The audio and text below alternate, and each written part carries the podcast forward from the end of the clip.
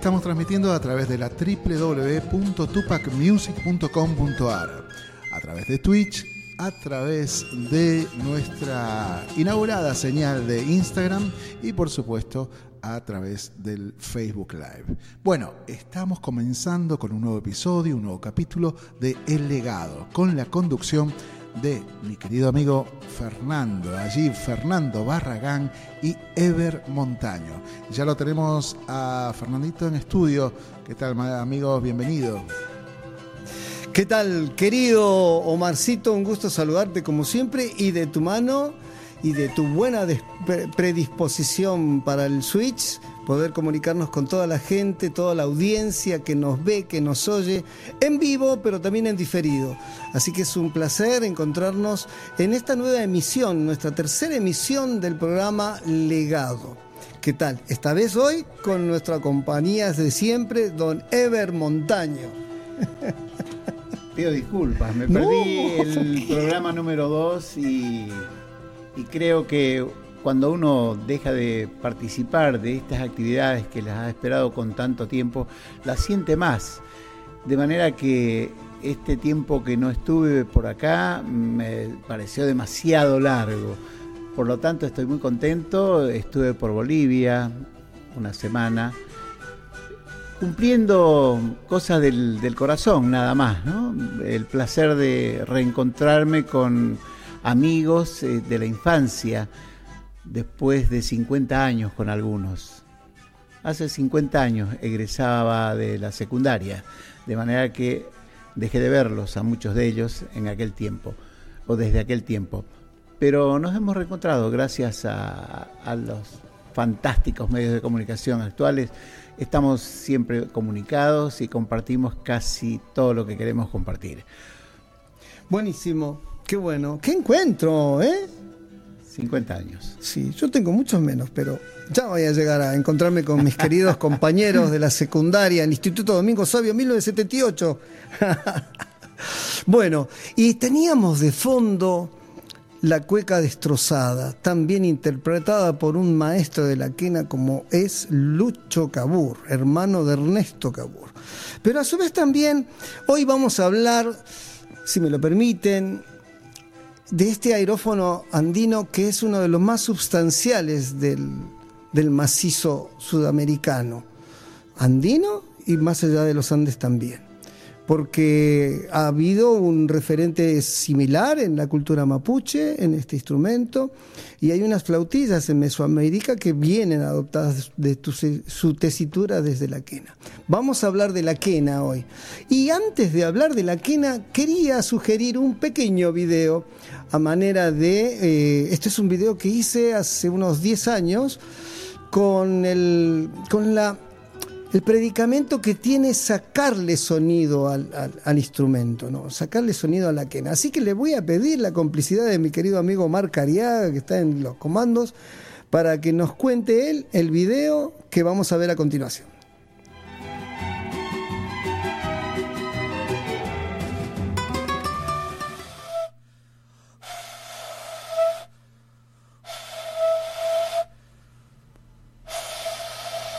No sale el sonido.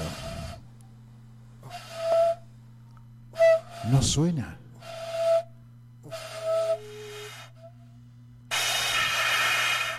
Soplas y no suena.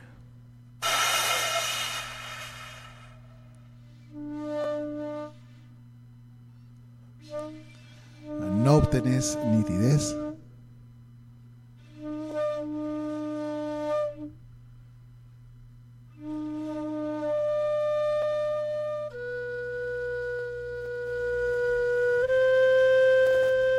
no perduras las notas.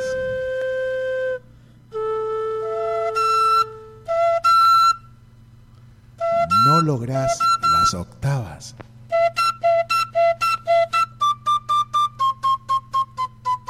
Siempre, siempre hay solución. Impresionante. Gracias, Omarcito. Qué locutor, ¿eh? Cada, cada cinco tonos una octava.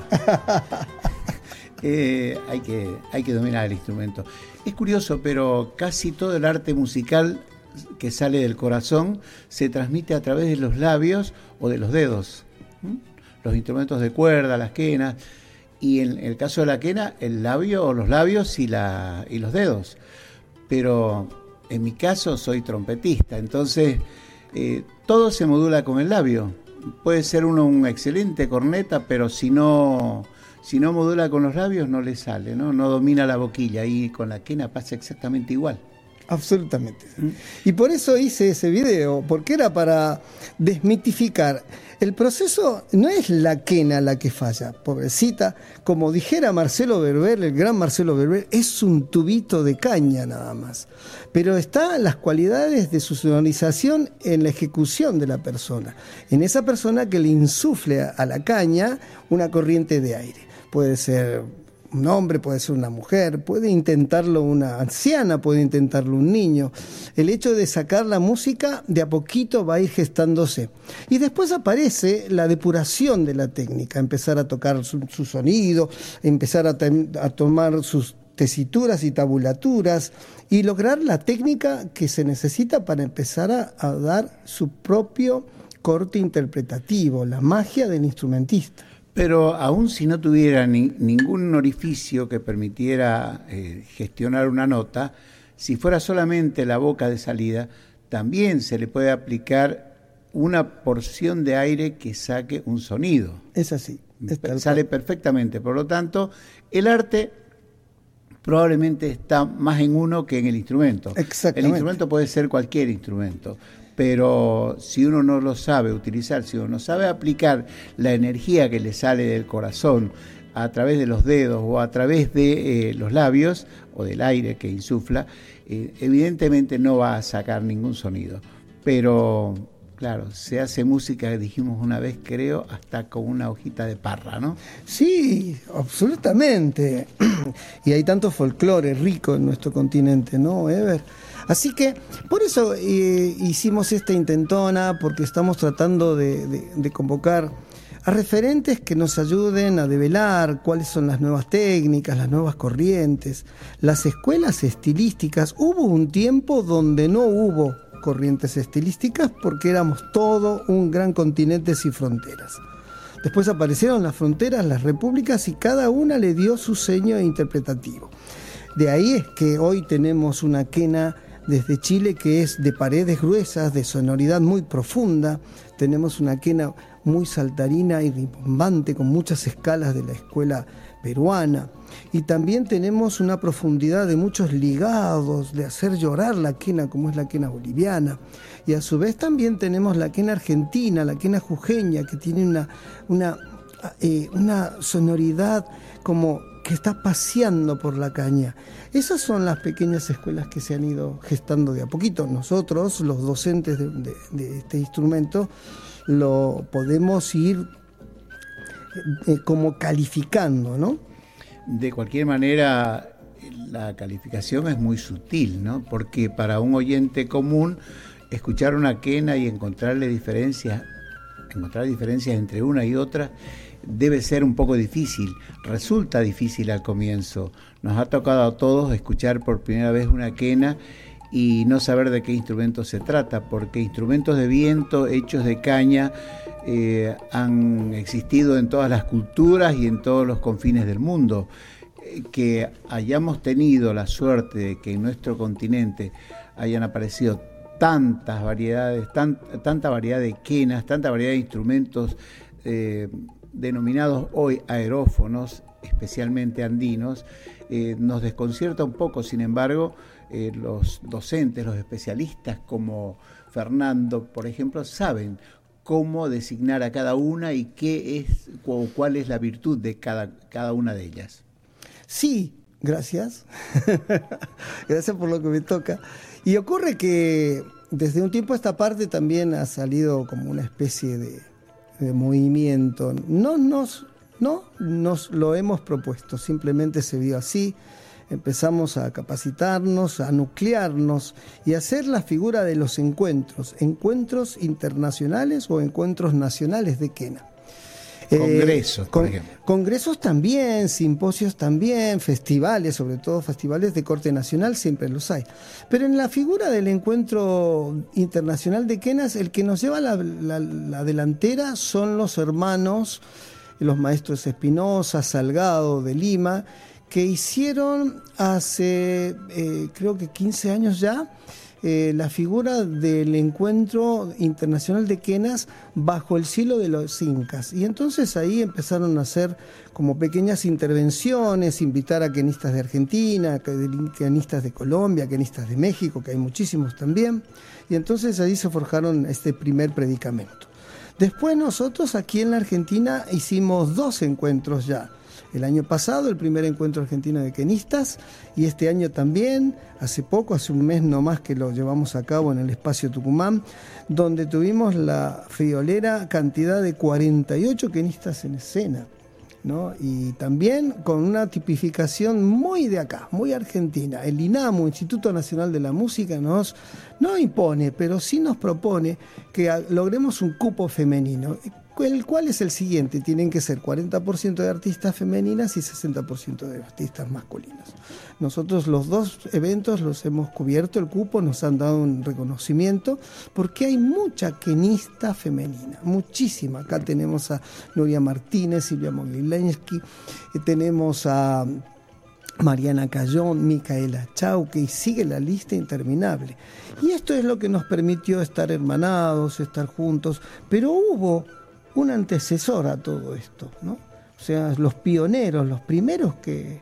El otro día hablábamos, sin ir más lejos, con Jorge Imaña, que nos citaba el caso de Antonio Pantoja con el que él tocó, ¿te acuerdas? Perfecto, sí, lo conocimos a Antonio, eh, escuchamos su música y grata la mención de Silvia Mogillansky porque cuando aparece tocando la quena en su grupo, eh, resulta ser que era la curiosidad, el atractivo de su banda, la quena de Silvia. De modo que será inolvidable, ¿no? Aquella agrupación. Sí, tal cual. Ollantay. El grupo Ollantay, sí. Que estos días también tenemos la suerte de contar con el revival, como se llama, ¿no? En inglés es la reaparición. La reviviscencia. Exacto. Se juntan de nuevo, ahí están Miguel y todos los demás colegas del grupo Llanta, un grupo que gestó una impronta histórica muy grande en la calle, ahí en San Telmo, la calle Perú, creo que era.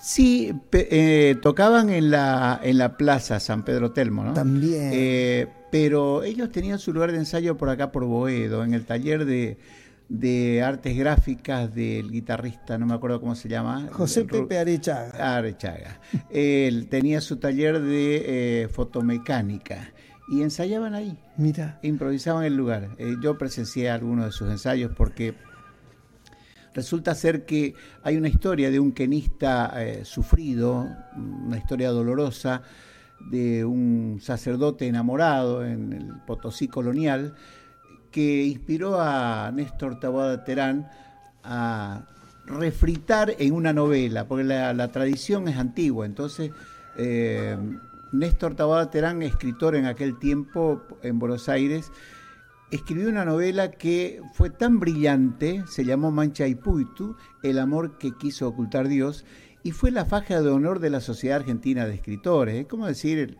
la máxima obra escrita en español en la Argentina en aquel tiempo, ¿no? Faja de honor de la Sociedad Argentina de Escritores 1978. Y los eh, jóvenes de Ollantay estaban deseosos de ponerle música a, Mancha y Puito. ¿Y cuál es la historia? un sacerdote desesperado que se había enamorado de su empleada doméstica y en uno de sus viajes, cuando volvió, la encontró muerta y no encontraba la forma de resucitarla y sufría tanto que eh, tocaba la quena para mitigar su dolor. Pero como sentían los demás que molestaba, entonces se lo hicieron notar. Por lo tanto, él eh, agujereó un cantarito de ambos lados para meter las manos, metió la, mena la, quena dentro del cantarito y tocaba doloroso, una dolorosa melodía. Posteriormente fue identificada esa melodía como si fuera dos palomitas, ¿no? Exacto, el yarabí. Este, el otro día lo tocó precisamente Jorge Imaña. Y tenés absolutamente toda la razón, porque el manchaipuito es una de las primeras de, mm, disposiciones que toma la Santa Inquisición para extirparla y prohibirla, ¿no? porque figura también en los anales de don Rigoberto Paredes, lo cita eso. Y, también siente el precedente. Yo le contaba el otro día a Jorge Imaña que en, en el actual museo de Sadaic eh, se encuentra un manchaipuito de don Antonio Pantoja, que lo había hecho con sus manos y está ahí en una vitrina. Cuando uno lo ve dice, wow, pensar que esto perteneció al maestro, ¿no? Eso es lo que nos, nos evocan los museos. Bueno, fíjate cómo se ligan las obras, ¿no? Néstor Taboada Terán rescata eh, aquella trágica eh, situación del, del, cura y la doméstica vinculada a la quena y una banda como Ollantay intenta ponerle música a, la obra de Néstor Taboaterán, que separando las cosas fue algo de lo más grande que le pasó a la literatura boliviana, la, faja de honor de la Sociedad Argentina de Escritores acá en la Argentina. Por favor. Y ya que estamos hablando de, pioneros y de referentes contextualmente que nos han antecedido, ¿qué te parece si vemos al maestro Pantoja y vemos a los hacedores de, esa gesta de aseo? Ya después veremos en qué ubicación espacio-temporal los colocamos. Así que les invito a ver un video que habla de los pioneros de la quena. Si Omar nos ayuda, lo vemos a continuación.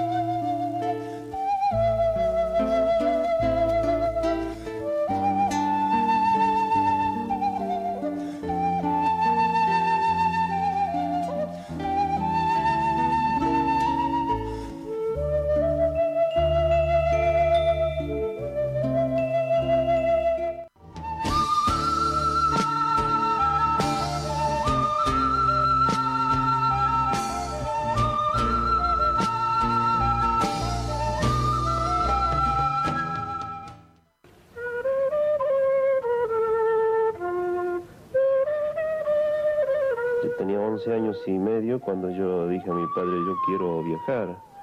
Eh, no había forma de convencerlo. Eh, yo partía a estudiar a, Santiago del Estero, que es una ciudad eh, en el medio de la Argentina.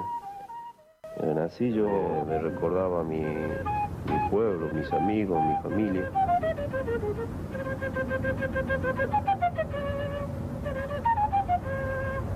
Yo pasé por acá en 1973 al frente de Notre Dame y yo, yo encontré un eco en este puente, ¿sabes? Y, y enseguida yo agarré un papel marqué la línea melódica de, una inspiración, ¿tú ves?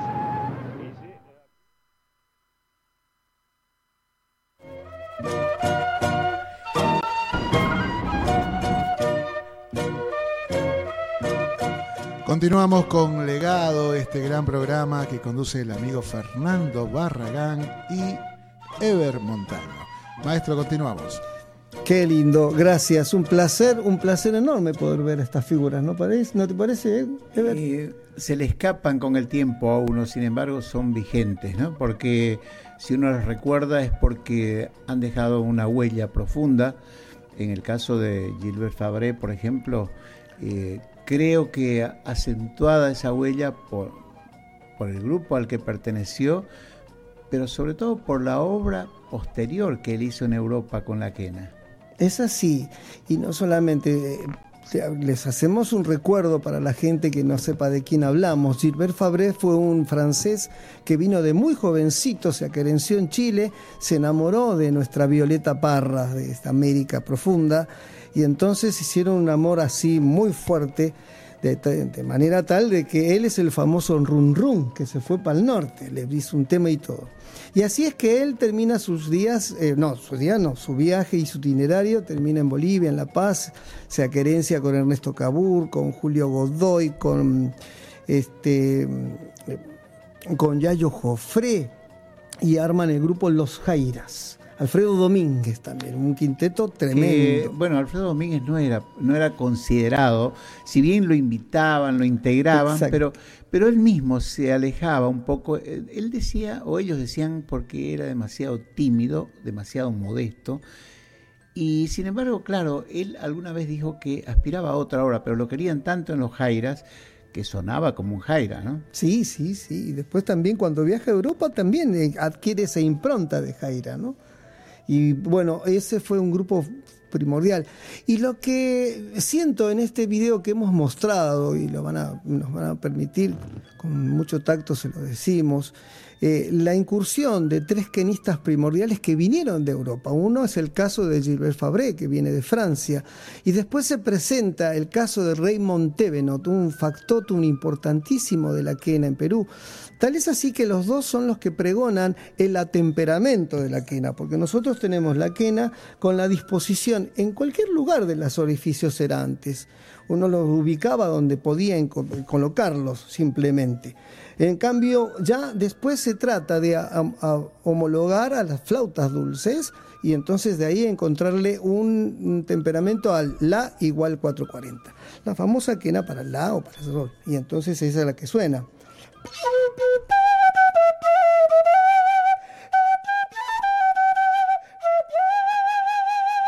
Esa es la quena básica, pero para llegar a esta quena tuvimos que pasar precisamente esa etapa de depuración de los maestros. Entonces se, se completa esa misión con el sueco Lars Nilsson, el maestro Lars Nilsson, un gran flautista, traversista, eh, se afinca con el grupo Marcama acá en la Argentina y entonces le dan esa tesitura más eh, internacional al instrumento. Para después ver al maestro Antonio Pantoja, que es el que ha generado tan, tan incursión gigante en la Argentina de la quena, y terminando el video con eh, Uña Ramos, nuestro querido Uña, que cada vez suena mejor. Así que ha sido muy lindo. Y de paso también aprovecho, ¿sí? mientras hacemos tiempo para ver si, llega, si se aproxima nuestro invitado que está con problemas de conexiones, voy a mostrar acá un antecesor también de la quena. ¿Cómo es esta camacheña? O también llamada por flautilla tucumana por el maestro Carlos Vega, pero aunque también podemos disentir en eso, ¿no, maestro? y lo que tiene a diferencia de una quena normal, que la quena es esta embocadura que veo ahí, ¿sí? que tienen esa escotadura, la camacheña tiene estas protuberancias siempre siguiendo la escotadura del instrumento, acá lo pueden ver. Y entonces lo que hay que hacer es introducir estos dos pitutos dentro de la boca para que de esa manera uno simplemente eh, emite el soplido, el aliento. A ver, lo pongo bien.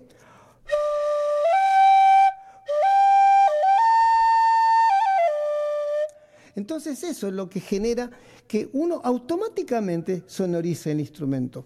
Después con el correr del tiempo desaparecen esas protuberancias y entonces queda así toda la escotadura plana de la quena que conocemos.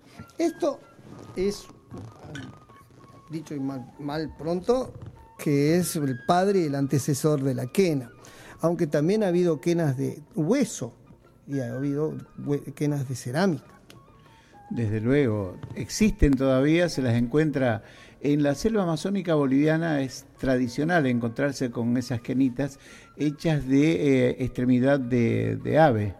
Eh, son son muy, muy agudas y creo haber escuchado melodías con, esas quenas y son muy profundas, muy, muy estridentes. Y, bueno, depende del, largo de la extremidad del, del ave que se tome se puede lograr mejor sonoridad, ¿no? Sí, es así. Pero de cualquier manera es un instrumento muy sutil. Sí, y a su vez esto es lo que le dio también otra de las posturas que es la disposición de los orificios. ¿no? Lastimosamente traje una quena negra que no se ve muy bien los orificios, ahí se ve por el brillo más o menos. Ahora, ¿qué ocurre? La equidistancia de los orificios es la que nos da la tesitura, pero normalmente siempre hubo seis orificios adelante y uno posterior. Ahora después pasa el caso de la quena marcama, a petición y a búsqueda de Lars Nilsson, donde le agrega nueve orificios al instrumento para lograr unos cromatismos mucho más rápidos y acelerados. Esa misma eh, digitación se, se encontró también por el maestro Arnoldo Pinto, con una digitación directa y una digitación indirecta, es como que hay dos modalidades. Esas fueron distintas variantes. Y, después el instrumento ha crecido, ha crecido, ha abordado músicas de carácter internacional, se ha afincado hacia el jazz, se ha afincado hacia la música eh, clásica y nos ha permitido, por supuesto, ampliar mucho el horizonte porque cada vez más se escuchan diversos quenistas por todos lados. Así que bueno, está, me dice, a ver.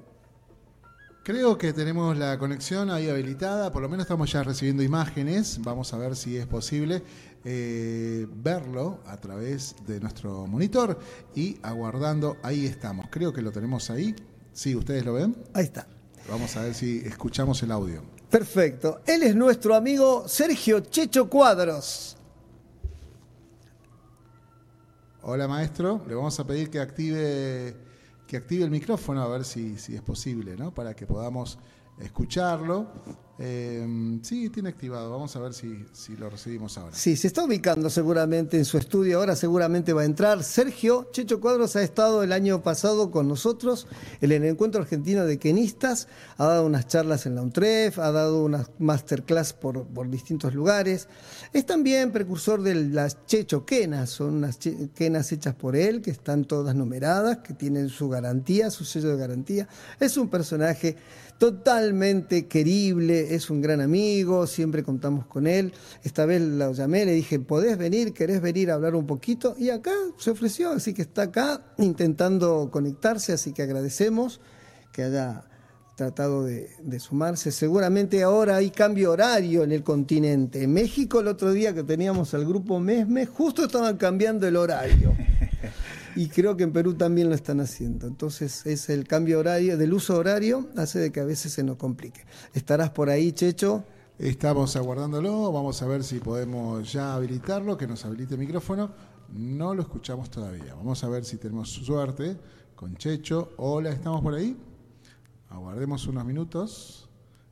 No lo escuchamos, maestro. A ver, vamos a ver. Estamos aguardando dos segundos y vamos a ver si ya tenemos posibilidad de que podamos escucharlo.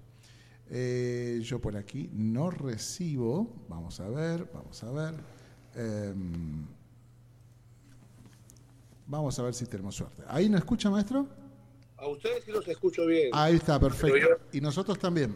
Ahora sí. Sí, a ustedes. Ahí está, perfecto. Maestro, ahí ya, Ya. estamos en línea. ¿Qué tal? ¿Cómo estás, Fer? Muy feliz y contento acá por tu entrevista. Eh, un poco complicado con el tráfico y justo como ven, acabo de llegar a mi estudio. Un poco rápido y embalado, como decimos acá en, en Perú, ¿no? Bueno, es un placer verte, querido hermano. Un placer verte y feliz cumpleaños por ayer. Che, Checho. Bueno, sí, ayer, ¿no? Ayer fue, fue mi cumpleaños y, y la pasé bien bonito, más que todo en familia, sobre todo, ¿no? Porque venía de una gira, entonces este, andaba un poco cansado, como de repente como para hacer una fiesta, algo por el estilo, ¿no? Bien, ¿cómo están las nenas? Bien, ahí, contentas, ya comenzó la temporada de colegio, porque ellos también tienen así durante cada bimestre una semana de vacaciones. Entonces esta vez también a una de ellas les tocaba y bueno, hoy ya comenzaron con fuerza y, y es triplicado, pues tú sabes, ¿no? Sí, ya lo sé, ya lo sabemos. Quisiéramos saber si te animas a tocarnos alguna cosita mientras vas charlando ubicándote para que la gente Claro, te claro. vea en tu expansión. Sí, acá estamos acá en, en mi estudio de grabación, en el Chechoquena Studios, como le decimos. Y bueno, este, vamos a vamos a interpretar alguna canción de repente vas presentando ese instrumento, ¿no? Que es el que es la quena, que es el instrumento que, que realmente me abrió fronteras y pude, gracias a Dios, tener este la suerte de, de viajar a muchos países, ¿no? sobre todo también dando clases y conociendo muchos amigos por todos lados. Gracias a la quena, ¿no? Por ejemplo, vamos a ver qué podemos hacer.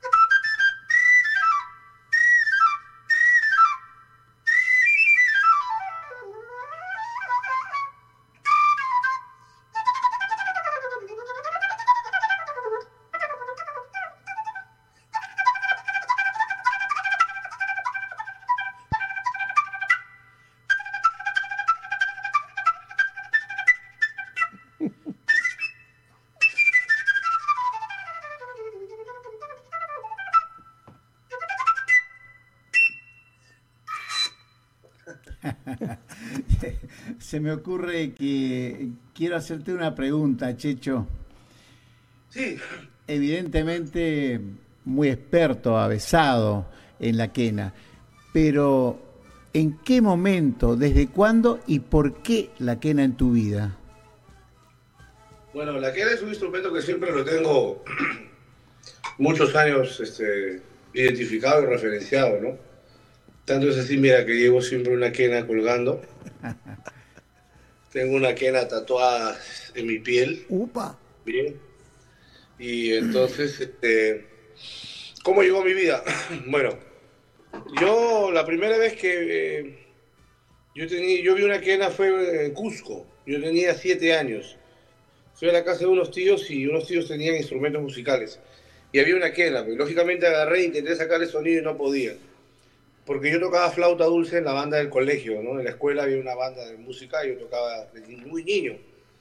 Este, flauta dulce, pero de ahí fue un proceso en el que ya no volví a tocar porque así jugando entre amigos, yo rompí una flauta, ¿no?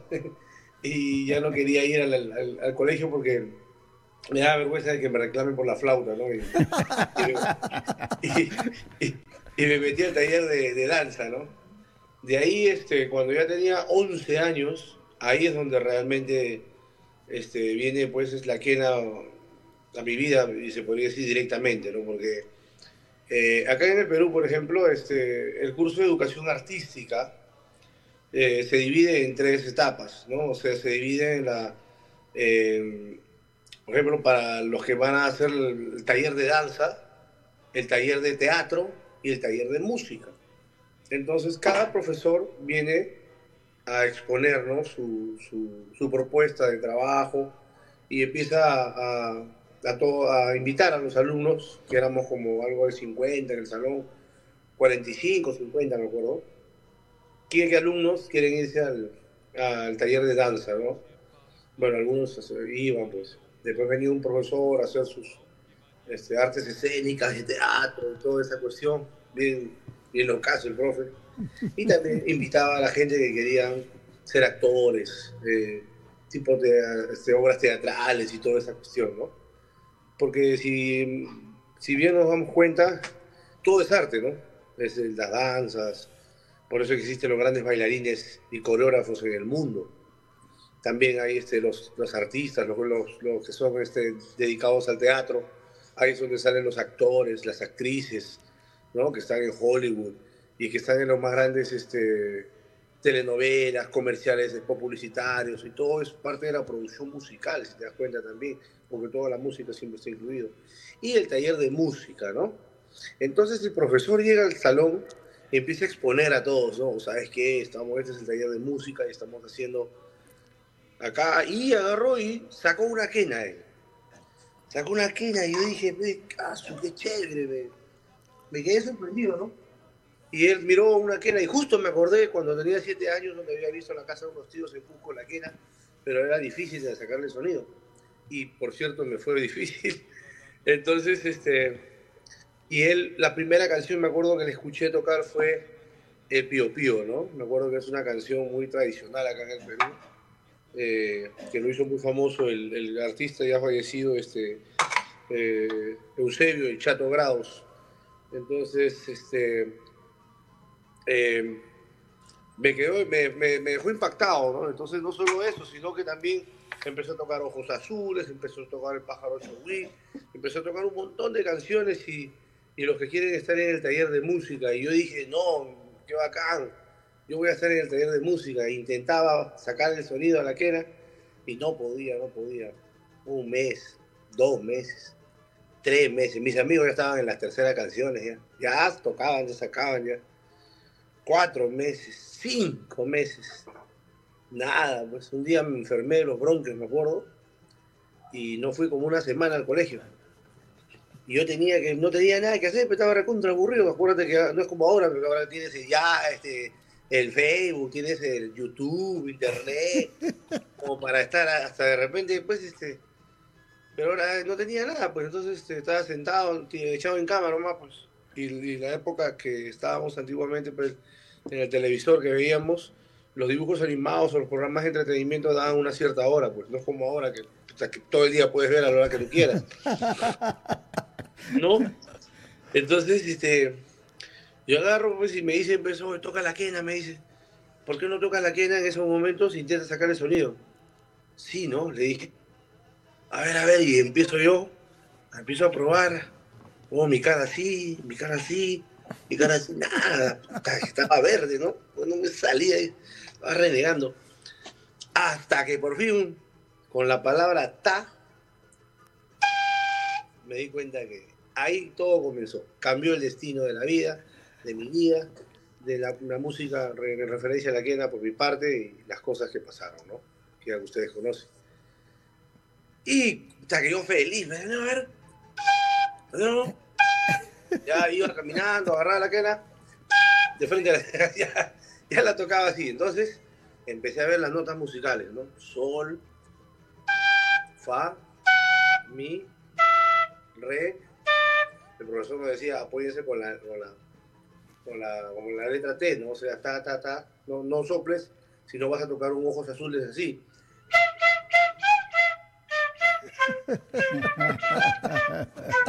No suena, no suena. Suena, pero está soplando. Entonces ataca, utiliza la lengua.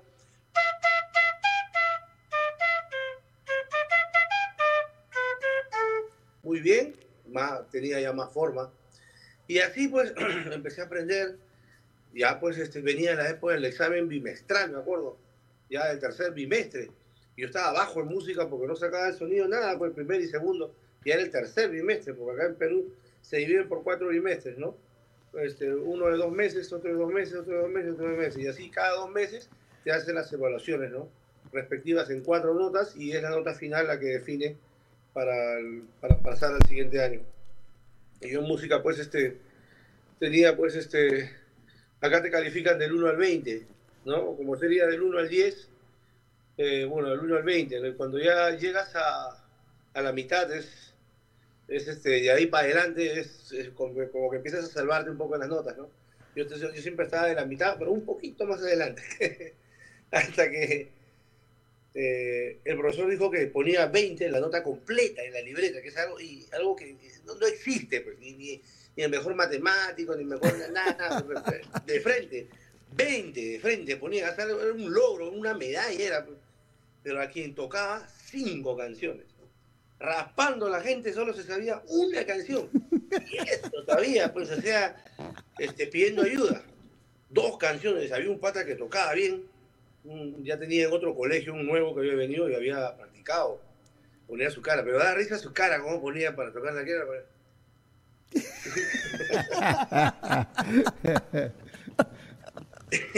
y tocaba y no sé si todos se reían por lo que se emocionaban o por la cara del gesto que ponía.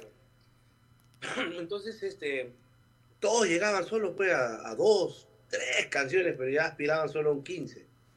Nada más, ya el profesor si llegaba una canción te ponían 12, o sea, te salvaban de la mitad del 10. Con 10 era jalado, con 11 ya estaba ya salvándote, pues así. ¿no? El último gol al minuto 48 de un partido. Entonces, este. Y, así pues, yo llego ya, después de lo que había estado enfermo, ¿no? Todos se traumaron porque yo llego pues al salón, profe, yo voy a hacer las cinco canciones. Toda la semana cuando me iba a salir sonido todo, ya me había sacado este Carnaval del Humahuaqueño, Balicha, Ojos Azules, poco a poco, Pío Pío. Tenía todo el tiempo libre, pues en la cama, ¿no? Sentado ahí, postrado en cama, respirando, tocando, tocando un poco para ejercitar mis pulmones porque estaba con, los bronquios. Y llegué, pues, y toqué, y el profe pues, se alegró y me dijo, sí, ya. Y mis amigos me decían, oye, ¿qué te ha pasado en una semana? ¿Cómo, cómo aprendiste a tocar? No? Y ya es el, era la, le faltaba esa, esa conexión ¿no? que, que puede haber este, entre la música y yo, ¿no? De ahí para adelante, pues empecé a tocar, y era el mejor alumno del salón, creo que del colegio. empecé a tocar las canciones muy rápidas. el mismo día que el profe te daba las clases, ese mismo día sacaba las canciones. Ya estaba avanzado, y el profesor tenía un colegio donde eran bastantes músicos, muy buenos. Y el profesor quería llevarme a su colegio para que yo estudie ahí y toque a la par con varios alumnos muy buenos que eran músicos. Pero bueno, después del siguiente año, por cosas del destino, ya el profesor no renovó con el colegio. Eh, vino otro profesor que nos enseñó solo un bimestre, tampoco no estuvo. Y entonces, este, eh, ya pues este, yo tenía que optar por aprender solo, ¿no? La paloma aprendió a volar, así que eh, ahí buscar su destino, ¿no? Como dicen, ¿no? Y justo mi mamá le dijo que quería aprender a tocar Kena, ya está tocando y las canciones y necesitaba saber más. Iba, me compraba mis libritos de Kena, que cuestan un sol, ¿no? acá en Perú este, están muy baratos, donde había las notas, mi, mi, mi, sol, mi, re, mi, do, do, re, mi, mi, sol, re, si, do, la, ojos azules, ahí estaba acá. Entonces, si buscabas, tocabas, tenías que tener tu cassette. ¿Se acuerdan que había unos cassettes? Entonces, me acuerdo que uno de los primeros cassettes que mi mamá me regaló fue uno de color naranja en original, que decía La danza del Sicuri 2, Sabia Andina, ¿no? Y era pues uno de los grupos que, que, por cierto es uno de mis grupos favoritos, ¿no? Porque me acuerdo bastante de mi niñez. Y bueno, y así empecé a sacar todos los temas de varios grupos, eh, no solo de, Bolivia, sino también de Chile, como grupos, temas de Yapu, temas también de los Jarcas, temas de Perú también, temas de los hermanos Gaitán Castro, que es el grupo realmente top acá, ¿no? En el Perú, este, grupos, este, como en esa época estaba el grupo Yaguar, y así pues, este, cosas de diferentes lados. Y ahí comenzó mi, destino musical, ¿no? Realmente con la quena, ¿no? desde los 11 años. Hasta que ya, pues, este, yo cuando tenía 24 años, recién es donde mi familia quería, me apoyaron para ser músico también, esa es una historia pues, ¿no? Querían que sea... Te costó, ¿eh?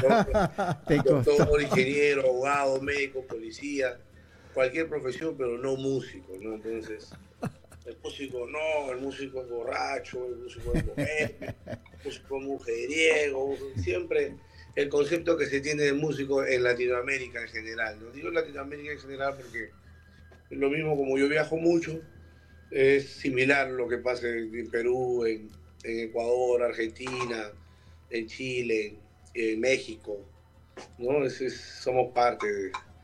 Entonces, este, y ya, pues, bueno, el día que me apoyaron, para mí también fue ya muy, muy feliz, porque yo podía cumplir el sueño que siempre quise, ¿no? Y gracias a Dios, pues ya yo, ellos me apoyaron cuando yo ya tocaba también con los grupos ya muy reconocidos y famosos acá, sino que ya no podían este, oponerse ¿no? realmente a algo que yo estaba haciendo bien encaminadamente, ¿no? Y ya pues ahora... Checho, Checho, quería aprovechar, te interrumpo un segundito nomás para mandarte saludos. Te mandan saludos Ángel San Pedro del Río y Gustavo Chucky Rojas. No, mis dos hermanos, mis, grandes amigos. Bueno, a, ¿Y después? a, mi brother, San Pedro, este, siempre me acuerdo porque gran excelente luthier, el maestro, maestro, un bravo, como decimos nosotros Tuve la oportunidad de estar contigo, con él, recuerdas todas esas semanas allá en la Argentina. Qué bonitos recuerdos tengo yo allá de la Argentina. Qué bueno. Y Gustavo Chucky Rojas, mi brother yo lo conozco mucho, pero mucho tiempo atrás. Él lo conozco por medio del YouTube, ¿no? Él me, empieza a comentar, se empieza a ser amigo mío por el YouTube. Y la primera vez que yo fui a Argentina en el 2010, él me llevó, él, me llevó a, pasear por Argentina, me llevó a conocer el barrio de La Oca, Caminito, ¿no? Me llevó, este, fuimos por Puerto Maderos, por, por el obelisco, diferentes lados, ¿no? Siempre teníamos esa amistad. Y ahora que regresé a Argentina, mira, después de muchos años, ahora el año pasado nomás, este, ya pues tuve la oportunidad de también este, encontrarme de nuevo con mi pata. Aunque en esos años también él vino a Perú, vino acá a mi estudio. Sí, sí. A visitarme. Y, sabes quién. Tenemos una buena amistad, ¿no? Y sabes quién más te manda saludos, lo tengo que decir. Te manda Rumi Barragán saludos. No, mi hermanito, mi hermanito. Ese chiquitín. Bien, chiquitín. Tú tienes dos hijos que son unas fieras también tocando los vientos, o sea, son muy buenos músicos también. Ahí está por la herencia directa del padre. Malco y Rumi, que son muy talentosos y son realmente grandes personas, bueno, son buenos seres humanos. Tuve la oportunidad de casi esos 10 días estar con ellos, ¿no? Allá. Hemos cocinado, nos hemos llevado, nos han llevado, me llevaron también a sus eventos, me fueron a tocar en las fiestas patronales con sus grupos. Ha sido a prestes. Claro, los, angelitos, su grupo, los angelitos. Escúchame, eh, Checho, lo que... Causa y causa. Exacto, con causa. Eh, me gustaría rogarte que te pegues un guainito con sentimiento así, ayacuchado. Claro. Mira, yo, tú sabes que mi papá es de. Mi papá es de Ayacucho. Ah, bueno. Es uno de los lugares donde se, se toca bastante el, guayno bien sentimental, bien triste. Y también mi mamá es del Cusco, ¿no? Que es un poco también el guayno ya un poco más alegre, ¿no? También, entonces, porque acá hay diferentes tipos de guayno de acuerdo a las regiones o los departamentos donde se viva, ¿no? O, o de repente si es el norte, el centro el sur, ¿no? El Perú, ¿no? Hay diferentes estilos. Uno de ellos, por ejemplo, en Ayacucho, el, tema más conocido es el Adiós Pueblo de Ayacucho, Perlas Chayay, ¿no? Ese es.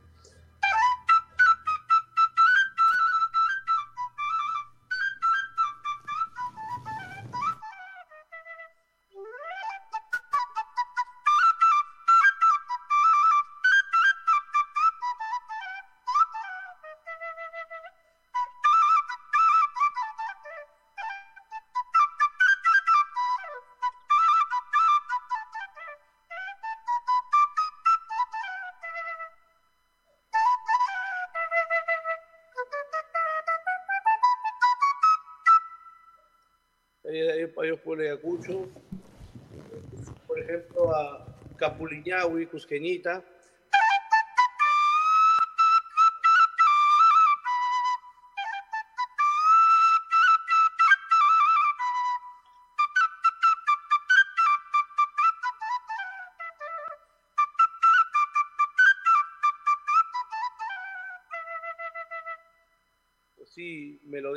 Tan bonitas. si, haces un, si haces un viaje imaginario de, de- por todo el Perú, un camino así diferente, ¿no? Por ejemplo, hay un tema, Caminito de Huancayo, ¿no?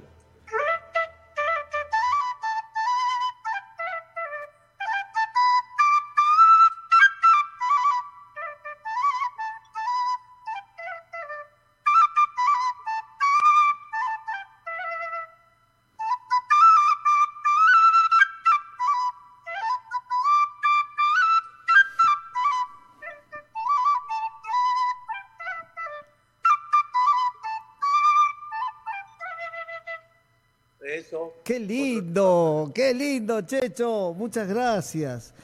Y de a poquito nos tenemos que ir porque ya se termina nuestro tiempo, pero queríamos aprovechar, a ver, queríamos aprovechar y dejar eh, poner un video, un chiquitito tuyo, para que la gente también te vea en todo esplendor y apogeo, si te parece. A ver, ¿qué más me vas a regalar?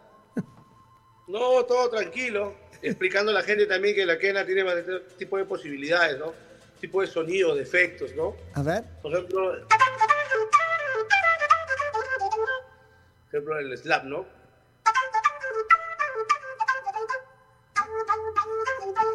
¿No? Un ataque. Puedes hacer el frulato, que es con la TR.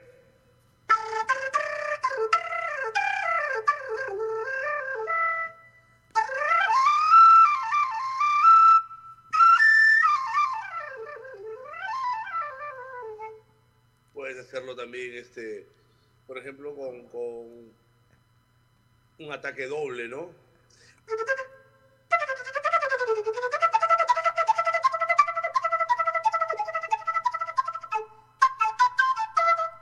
Un ataque triple, o sea, dividido en tres.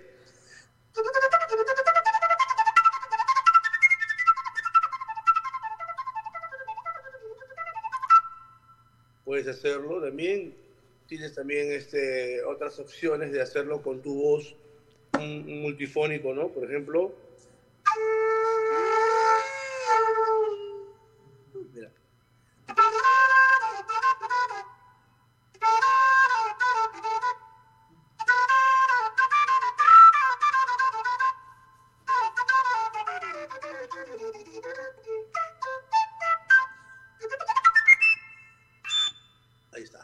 Bueno, pero con todo, con todo esto que hiciste ya nadie te puede jalar, Checho. No hay quien. Sí, pues, ah, ¿verdad? Y, y cuando me pusieron 20, ve. y yo llegué a mi casa, ve, y que mi vieja, mira, mamá, 20 en la libreta. Hasta que, hijito, lo más, como dicen en Argentina, bancándome la vieja. Y los demás cursos, oye, pero acá está jalado, acá está jalado, no, pero la cosa es que está el 20 ahí, nomás. Hasta que tenía que correr nomás. Ese 20 valía por todo. Bueno, para los que no están familiarizados con el lenguaje peruano, de jalar es aplazarse, ¿no? Lo jalaron o lo Aplazar, aplazaron. claro. Jalar el curso, claro, quiere decir este, ya, pues desaprobaste el curso. Desaprobado.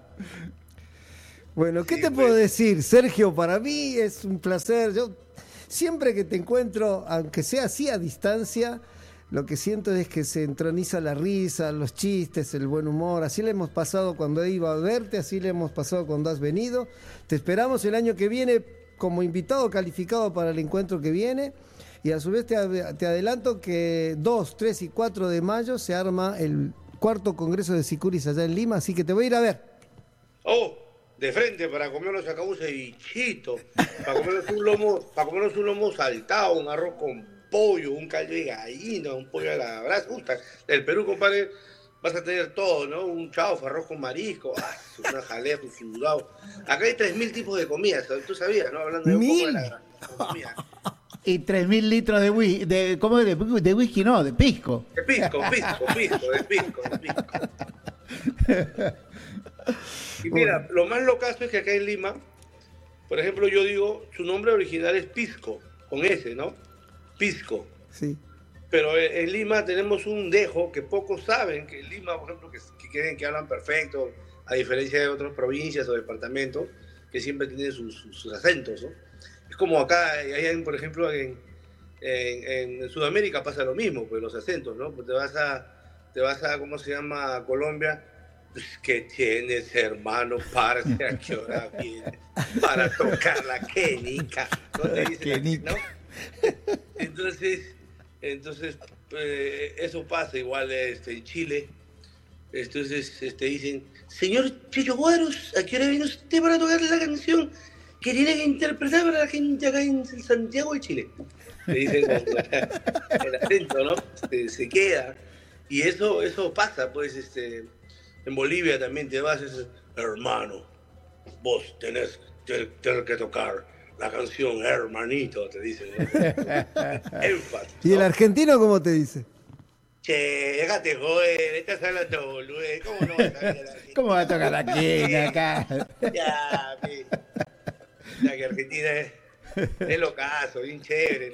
es- me gusta bastante siempre. Igual acá en, en Perú, entonces, su nombre original es Pisco, pero el limeño dice siempre un, co- un poco como la J, Pisco, dicen, Pisco. Ah, ¿no? Ah, Entonces, ¿Comprendes? Entonces es Cusco, por ejemplo. La capital de- del Imperio Inca es Cusco. Pero el- en Lima dicen el Cusco. Cusco dicen. Ah, es- lo que pasa es que tú vives en el Cusco, te dicen. Entonces ya se, se- ahí es donde la un poco pues este uno pues este igual acá en Arequipa por ejemplo dicen la palabra acá en Lima dicen oyuco no al tubérculo que se come oyuco a la papaliza. claro y allá le dicen oyuco ah, mira. Oyuco. O sea, tienen esa, esa, esa forma de, de hablar, que, que es lo correcto realmente, ¿no? Es el nombre que he hecho original, claro. Claro, pero en diferentes lados, bueno, es así, pues, este, igual acá también en Lima, pues, este, en la parte del norte, en la parte del sur, del centro, cada uno tiene sus, sus dejos. Diferente, la parte de la selva, que estaba bien pegado a Brasil, también tiene otro, otro, otro dejo, pues. Por ejemplo, como dirían, pues, este, este, ¡Ay, chochera! O sea, oye, amigo, ¿no? ¡Ay, chochera! Chochera, parece que estuvieran cantando, ¿no? Este, me duele mi pecho, mi tras, dicen. Pero, o sea, ¿te duele la espalda? Sí. o sea, no, me duele mi pecho, mi dicen. ¿No? Entonces, y el acento, ¿no? Igual en el norte también, el norte tiene otra forma de hablar. Entonces la quena, por ejemplo, en el norte, por ejemplo, ay, muchachito, ¿por qué no vienes para comer tu cevichito? ¿Por qué te estás demorando tanto, papá? Tienes que venir, muchachito. No, no, no. Tú tienes que venir a comer, no, muchachito. Esa- entonces este, ellos, ellos, este, igual lo mismo pasa cuando tocan la quena. pues. Cada lugar se identifica por medio de su, su forma de tocar, sus Ay, qué lindo su eso, ¿eh? hablar. Claro, entonces eso es lo que yo realmente descubrí, ¿no? Pues pasa en todos lados. Y sin embargo, a pesar de eso, también tener la referencia, ¿no? La referencia, los referentes son muy importantes, ¿no? Que, por ejemplo, eh, acá en, el- en Sudamérica hubo una corriente de dos kenistas suizos que vinieron acá, y, por ejemplo, y, y cambiaron bastante, ¿no? Un poco la historia también. Por ejemplo, Raymond Tevenot, no es suizo, kenista, recontra reconocido, maestro, él es de Ginebra, el suizo, y es prácticamente eso el papá de los kenistas acá en el, en el Perú, se podría decir, ¿no? Kenista que peruano que toque muy bien la quena y que no escuchó Tevenot tiene que volver a comenzar a tocar. Es, es parte de, parte de. Y lo mismo pasó con Gilbert Fabre, ¿no? Gilbert Fabre, por ejemplo, se fue, este, estuvo en Bolivia, ¿no? Buen tiempo, estuvo, estuvo también en Chile una época. Entonces, a veces también pasa eso, que están en parte, parte de la historia de Latinoamérica, también está con algunas personas que vinieron inclusive de Europa, ¿no? Recordemos también, por ejemplo, que México tiene bastante influencia a Chile, ¿no? por lo que los varios grupos chilenos se fueron a, vivir allá eh, cuando hubo los problemas políticos allá ¿no? este, en Chile aquellos años. Y entonces así se, así, así se hace la historia, que muchos y pocos saben ¿no? realmente cómo, cómo, de dónde vienen las formas de tocar y todo eso. ¿no? Se basa en los acentos, digo yo, y se basa también en los referentes que uno tiene. ¿no? Checho, te cuento, te cuento que como hemos charlado tanto y nos hemos quedado tantas horas en la noche hablando de esto, que yo preparé un videíto de referentes, así que lo puse a Gilbert, lo puse a Raymond Teveno, así que estuvimos viendo, Antonio Pantoja también, así que fue una manera de recibirte también, así que muy gustoso de que lo cites. Oh, gracias. Mira, a veces sin querer, a veces vienen, vienen realmente a veces a la mente, ¿no? Lo que pasa es que hay maestros de la quena que, que, uno, o sea, no puede dejar jamás eh, de, olvidarse o de, o de no recordar, ¿no? O sea, que, que han hecho tanto el aporte, ¿no? Sobre todo por el instrumento, ¿no? Mira, yo el primer quenista argentino que yo escuché en mi vida fue a, a Uña Ramos, por ejemplo, ¿no? Y escuchaba la forma de tocar tan propia de él, o sea, tan ese estilo propio de, de Uña Ramos y era, es alucinante, ¿no? La, la energía que, que, que, tiene ese instrumento. Tú recuerdas que las épocas antiguas se grababan de golpe, ¿no? Y este, de una nomás, como decíamos, ¿no? Todos juntos, Se grababan.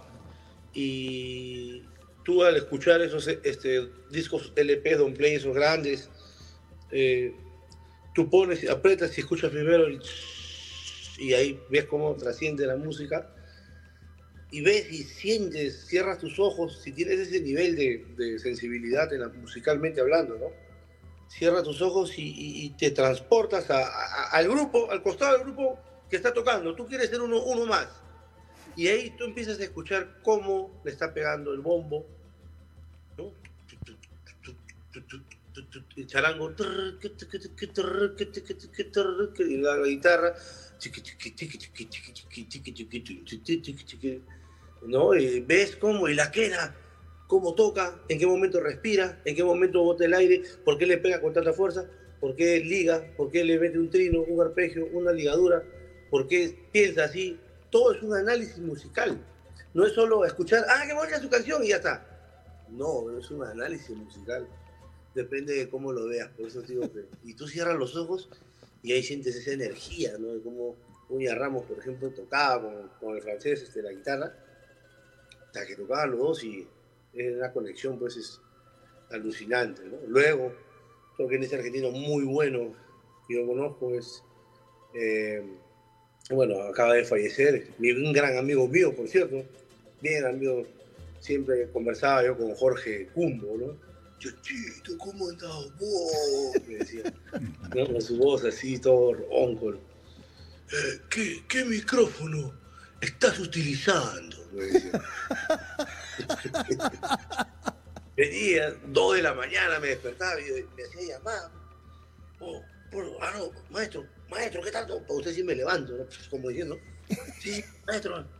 Porque a veces ve el teléfono, ¿qué está llamando a esta hora? Dice uno reniega, ¿no? y llamaba, maestro, sí, no, claro, sí, Jorgito. Y habíamos conversado él y yo, me acuerdo, mira cómo eso, casi 10 días, una semana antes de que falleciera, que conversábamos mucho, y, y uno de los temas que yo le dije, le digo, profe, este, Ahí me. Hay uno de sus temas que me, me gusta bastante, profe. Ah, contar me vas a decir, eh, guaynote, dejate joder, a todo el mundo me tiene guaynote, me decía. No, le digo, no, profe. Ese es el tema que se llama Vieja York. Ah, ahora sí me estás hablando en serio. Ah, pues sí. Ya, ya, entonces, una vez yo toqué un, un solo de Kena, que, de mis proyectos que hago siempre, ¿no? Y me había comentado en, me ha hecho un comentario él, pues, Y me dijo, muy buena, este Checho, me dijo. ahora ya estás entrenado como para tocar vieja Jorge. Oye, Checho, mi causa, lastimosamente lo tengo que despedir con todo el dolor de mi corazón, pero en todo caso, que sea un segundo convite ya pronto cuando podamos hacerlo de nuevo, ¿dale? Sí, mira, todas las veces que tú quieras, porque anécdotas tengo muchas. ¿eh? Y, digo muchas porque tengo anécdotas en cada país. Si te das cuenta, soy una persona que siempre, bueno, he estado en tu casa, pues soy una persona que le gusta hablar mucho, conversar, tener. ¿Y por qué? Porque a veces eso es lo que te dan los viajes, las tocadas, las giras, la experiencia de la vida, ¿no? Los partidos jugados, ¿no? Se podría decir, ¿no? Sí. Eso es lo, que te da, pues todo eso. y Pero no vamos a hablar pues, de Gareca. No, se le extraña, se le extraña al tigre. El tigre, sabes que yo soy Gareca lover, como decimos, ¿no? Sí, fan, amante de Gareca, ¿cómo no? El mejor entrenador de la historia del Perú, no puede haber sido tratado de esa manera y, ahora hay un entrenador, un inepto que, realmente quiere hacer todo a, lo prepotente e imponer, y no parecerse a Gareca, pero cuando debería continuar con lo que habían dejado todo bien bonito, ¿no? Es así. Checho, querido, te dejo un abrazo inconmensurable. Aquí estamos con don Ever Montaño, te saludamos, te despedimos junto a Omar Cariaga también. Ya nos estaremos encontrando en otra oportunidad y de paso también aprovecho para saludar a toda la gente, a la audiencia que nos ha acompañado. Ha sido un placer tenerlo a Checho, a Checho hablando así, ¿no? Desacartonadamente, que es donde uno más lo aprovecha. Muchísimas gracias a todos. Gracias, gracias, Fer gracias a los maestros que realmente están ahí también y a los que hacen también fuera de cámaras posible toda esa transmisión, ya que es un grupo humano realmente para, para poder salir adelante. Gracias y quedo pendiente para la invitación en una segunda oportunidad y más bien te recomendaría que, que empieces con un lapicerito a hacer todas tus preguntas porque hay de todo. Listo, Checho. Nos estamos viendo. Un abrazo grande. Gracias, Omar, por nos hemos excedido un poquitito. Y bueno, a toda la gente, con todo mucho cariño, nos esperaremos el lunes que viene con unas nuevas novedades y con nueva gente también. Hermoso programa. ¿Te gustó? Maestro Omar, todo lo suyo.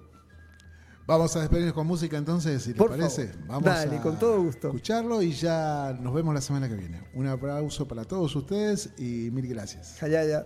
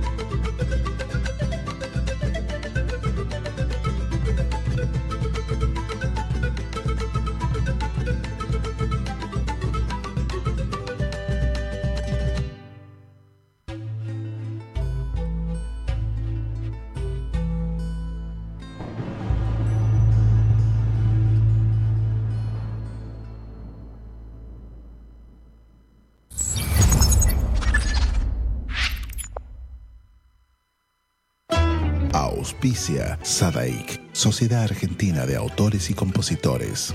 La música está de fiesta. ¿Tomamos mate? Elegí yerba mate Don Omar, de sabor suave y súper rendidora. Carga tu mate de energía. Don Omar te acompaña todo el día. De Chile para el mundo. El artista trascendino Juano Villara presenta su nuevo sencillo, Endechas. Con guitarra y bandoneón, ya la barra va a empezar. Una producción realizada en Argentina, donde fusiona ritmos típicos de Latinoamérica. Si por cerrillos me voy herido de cacharpaya. Endechas ya está en todas las plataformas. Seguilo en todas sus redes. Arroba Juano Villara. Amanecido en las carpas.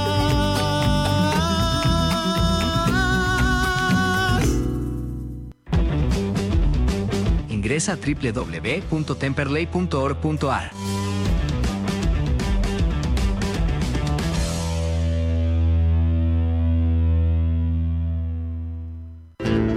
Cátulo Tango, en el corazón del abasto. La mejor experiencia de tango en Buenos Aires. Un show con lo mejor del tango clásico y moderno. La pasión por el tango más viva que nunca. Te esperamos. Cátulo Tango.